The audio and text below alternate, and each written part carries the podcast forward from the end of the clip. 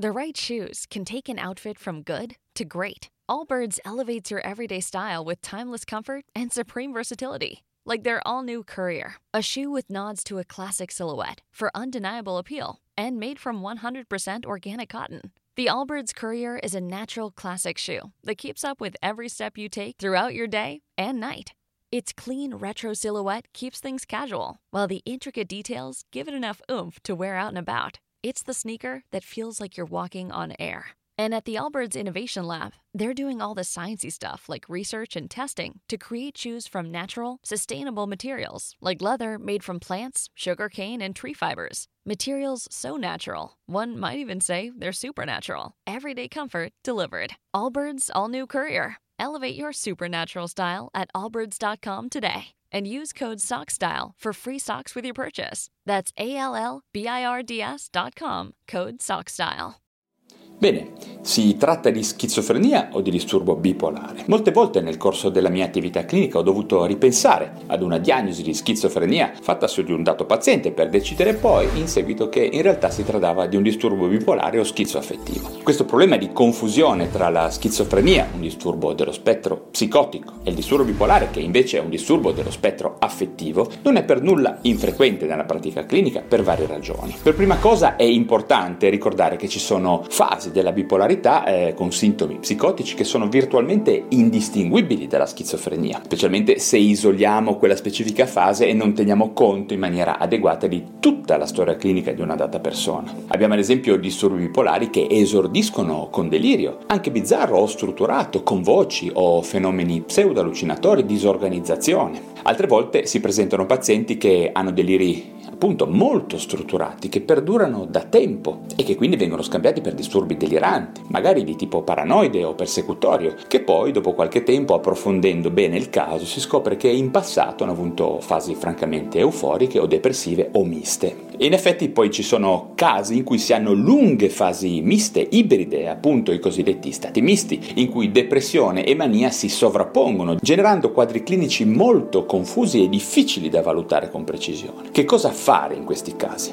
Beh, lasciatemi dire innanzitutto che in psichiatria, come per tutto il resto della medicina, è fondamentale partire da una buona diagnosi, una diagnosi precisa, perché altrimenti si rischia, come in questo caso, di trattare parte della malattia ed esporre il paziente poi a recidive peggioramenti ed effetti collaterali inutili, come spesso accade nel disturbo bipolare. In particolare nel caso della confusione che spesso viene fatta tra schizofrenia e disturbo bipolare o anche schizoaffettivo, si rischia di trattare un paziente con antipsicotici, magari con più di uno, di alzare le dosi a dismisura e non ottenere nulla, anzi veder peggiorare la persona. Quante volte è accaduto in passato, nei decenni passati, che pazienti bipolari siano stati sottoposti a pesantissime terapie neurolettiche senza ottenere risultati di rilievo in termini di qualità di vita e anche di contenimento della malattia in sé, proprio perché non si era fatta la giusta diagnosi. Vi garantisco che situazioni di questo genere sono state e sono ancora oggettivamente abbastanza frequenti anche oggi. Il punto è che le differenze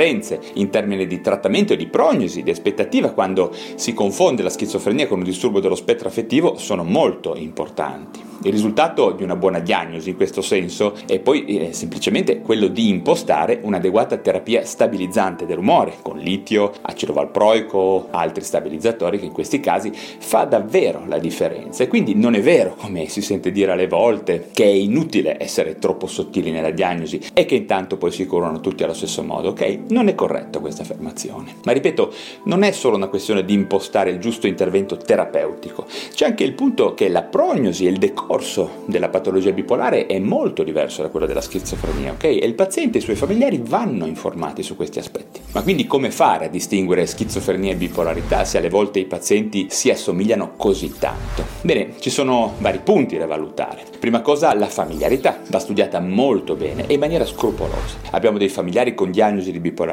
Ricordiamoci che in passato c'era ancora più confusione che adesso e quindi suicidi, abuso di alcol, depressioni gravi che resistevano al trattamento venivano magari appunto non considerate come possibili indicatori di bipolarità, mentre invece sono tutti fattori da indagare bene sia nei genitori che nei fratelli. Poi la storia clinica della persona ci può fornire molti indizi importanti, utilizzo di sostanze, di alcol, periodi di energia eccessiva, temperamento ipertimico, spese folli, promiscuità, insonnia, insonnia gravi, insomma non così gravi ma perdurante, brutto carattere, brutto carattere che continua, no? con rabbia, difficoltà a tenere un lavoro, esordio magari tardivo del disturbo, presenza di ansia, panico, idee bizzarre o poco consono al contesto culturale di riferimento, insomma tutti segnali che vanno indagati. Allo stesso modo bisogna valutare con attenzione quei pazienti che hanno mostrato un ottimo funzionamento sociale, lavorativo e generale e poi magari in età tardiva cambiano, diventando in poco tempo completamente psicotici e lo rimangono magari per molto tempo se non curati. Questi spesso suggeriscono l'idea che ci possa essere una fasicità dell'umore al di sotto. Di sicuro è difficile riuscire a chiarirsi le idee velocemente se non ci sono familiari adeguati, informati o altre figure di riferimento a cui rivolgersi per raccogliere bene la storia di una persona. E poi c'è la questione del tempo, comunque che il tempo necessario a conoscere bene un individuo, la sua storia, è tutto sommato un tempo piuttosto lungo. Un buon modo per accelerare le cose è sempre quello di sentire altri medici che hanno visitato magari il paziente, altri psichiatri magari, ma anche medici di base o altri specialisti. Devo dire che noto come noi medici abbiamo sempre delle difficoltà a fare una semplice telefonata ad un collega o altre figure sanitarie o socio-assistenziali che magari potrebbero accelerare di molto il processo di diagnosi. Strano, no? A me mi ha sempre un po' colpito questa cosa. Bene, una cosa è sicura, parlarsi tra colleghi permette sempre di migliorare il servizio che diamo ai nostri pazienti. Un medico che ha l'umiltà di confrontarsi con gli altri ha sempre una marcia in più a mio parere. Quindi concludo dicendo che la confusione tra schizofrenia e disturbo bipolare, sebbene sia meno frequente adesso che un tempo, è ancora facile da riscontrare. Alcune volte non poche direi, è responsabile di terapie poco efficaci, sbagliate, addirittura dannose e quindi di insuccessi che rischiano di ripetersi a meno che non si abbia la volontà di prendere nuovamente in mano l'aspetto diagnostico di un certo caso sospetto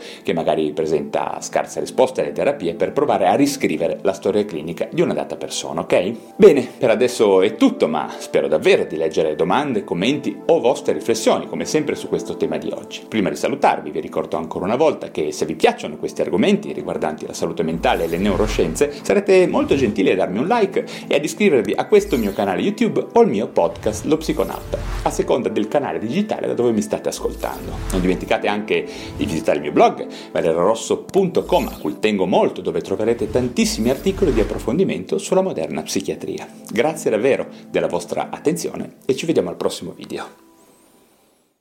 Introducing Carvana Value Tracker, where you can track your car's value over time and learn what's driving it. It might make you excited. Whoa, didn't know my car was valued this high. It might make you nervous. Uh oh, market's flooded. My car's value just dipped 2.3%. It might make you optimistic. Our low mileage is paying off. Our value's up. And it might make you realistic. Hmm, car prices haven't gone up in a couple weeks. Maybe it's time to sell. But it will definitely make you an expert on your car's value. Carvana Value Tracker. Visit Carvana.com to start tracking your car's value today.